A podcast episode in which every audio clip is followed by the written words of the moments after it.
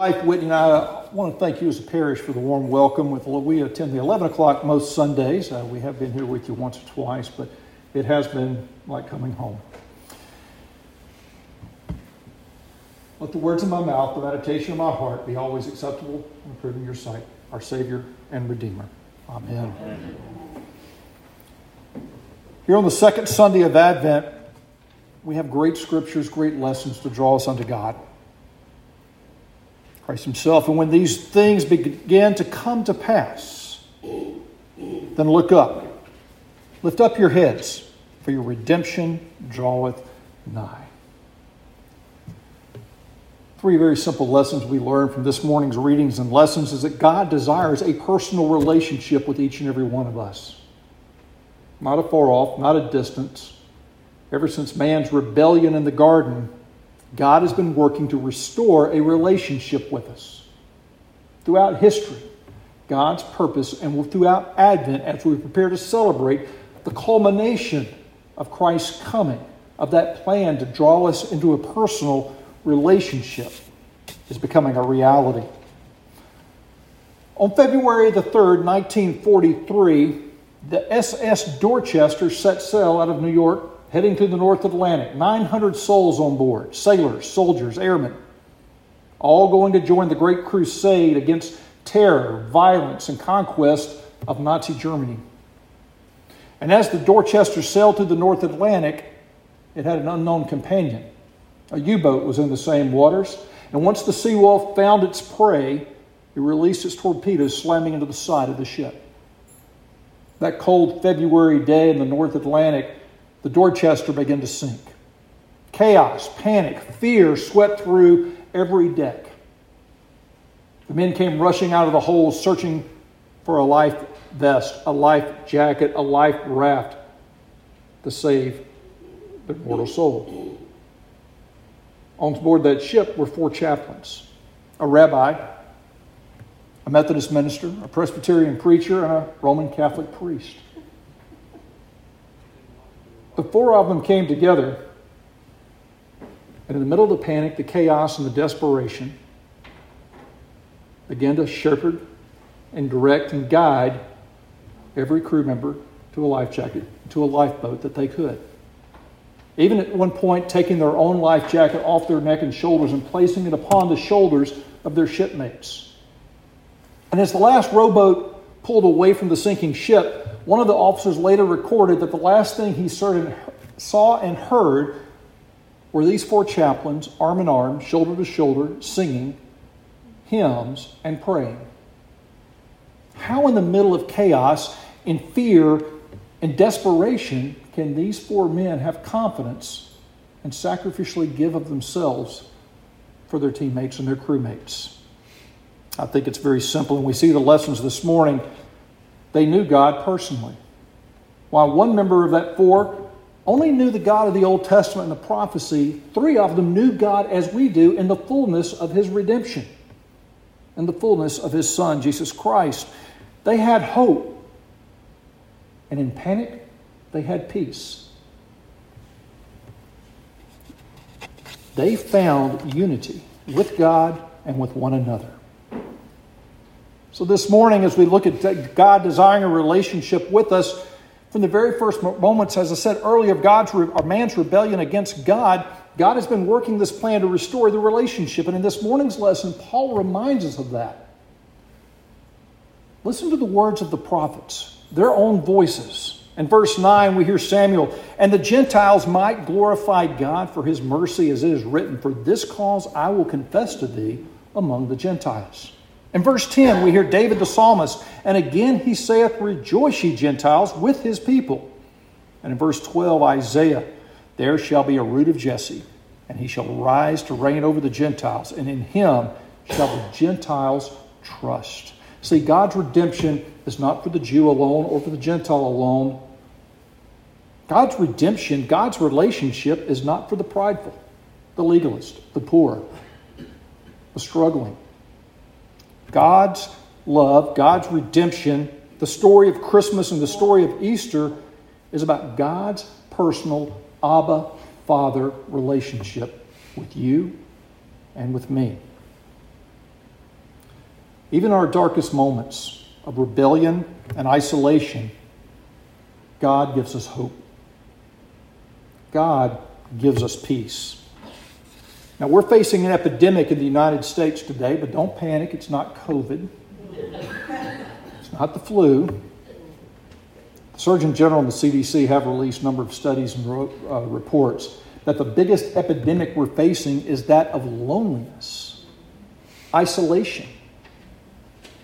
And I'm not talking about those moments throughout the day where maybe the phone hadn't rung or I feel a little sad, a little pending, lasting, enduring loneliness. I don't mean to meddle, but the statistics are clear. For those of us that have reached that age of 45, I, one or two of us in the room may be there. One in three say they have that enduring, lasting, heavy weight of loneliness and isolation. It affects our physical health, not just our emotional and spiritual sense of self. If we have that lasting, long, enduring sense of loneliness and isolation, our chance of dementia rises by 50%. Our chance of heart attack goes up by 29% and stroke by 32%. But I love it when science proves what we know as Christians. Just last year in 2022, the University of Arizona released a report. They have been studying cancer patients and their caregivers and saying, what is it that we can do to give a higher quality of life while these people are fighting a deadly disease and sometimes getting treatments are just as bad or not worse? And they found and discovered for those people who reported a high faith, a practice of their faith, a significant higher quality of life than those with no faith. You see, God desires a personal relationship so that He can give us hope and peace in the turmoil of life. Because sometimes life happens to us. Cancer, a good example. No one asks for it, no one goes looking for it. Natural disasters. Our fellow Americans in Tennessee and Nashville are dealing with the aftermath of tornadoes last night.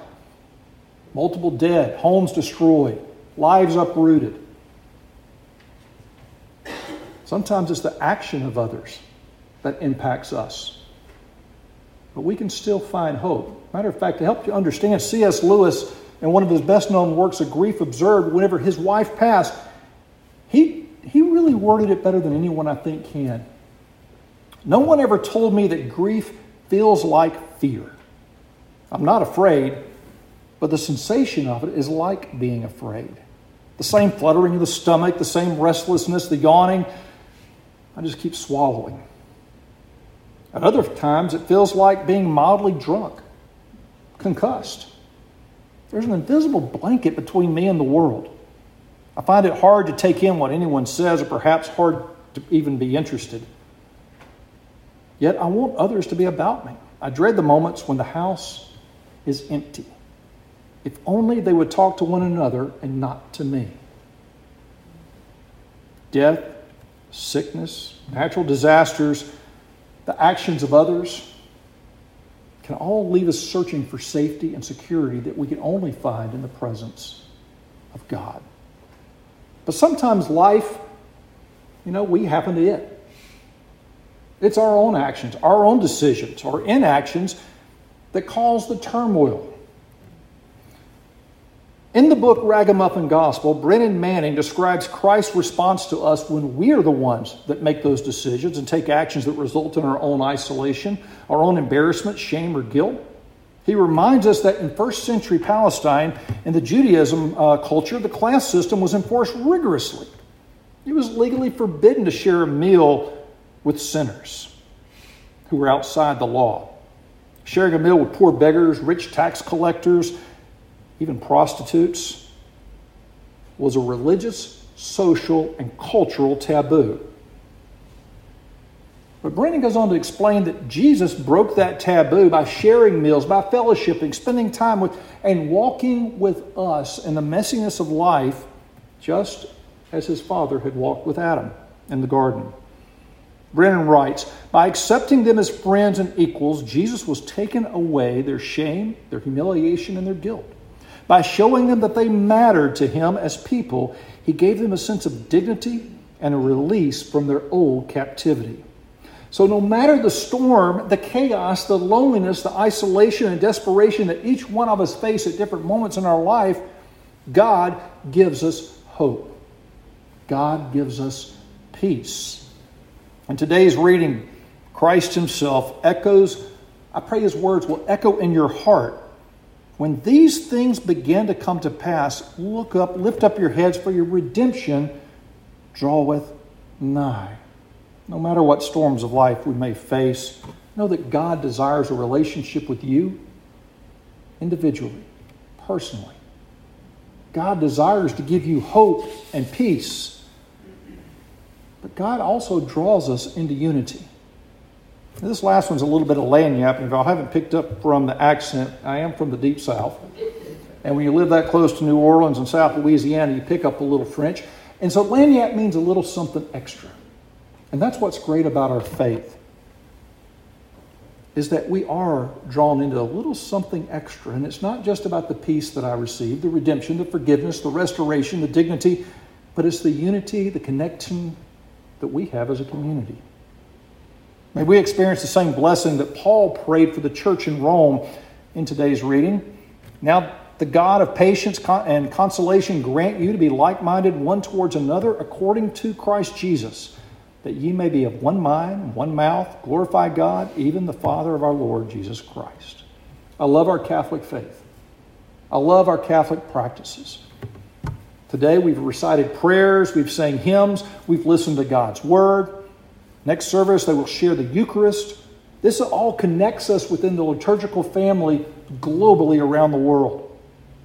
But I think it's even more beautiful the fact that it's ancient and connects us to the earliest Christians. So there's a little extra for you today to remind us of the unity that God desires and can deliver for us. Listen to the words of Justin, uh, St. Justin Martyr. Just 30 to 50 years after the death of St. John, the youngest of the apostles, in the earliest days of the church, around 150, 153 AD, St. Justin writes, Having ended the prayers, we salute one another with a kiss, and then they are brought to the president of the brethren bread and a cup of wine mixed with water. And he, taking them, gives praise and glory to the Father of the universe through the name of the Son of the Holy Ghost, and offers thanks at a considerable length. Must have been a Baptist preacher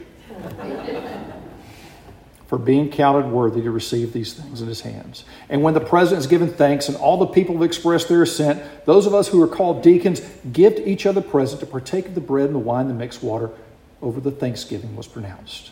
And this food is called the Eucharist, of which no one is allowed to partake but the man who believes in the things which we told true and has been washed by the washing that is for the remission of sins and unto regeneration, and who is living as Christ has enjoined.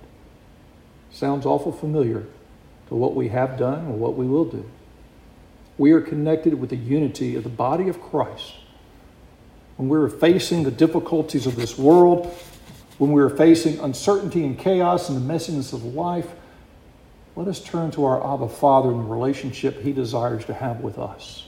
So that we do discover the hope, the peace, the safety, security, and the oneness together with our fellow believers. Throughout history, but today especially. May your season of Advent be filled with hope, comfort, and confidence. In the name of the Father, and of the Son, and of the Holy Spirit. Amen. Amen.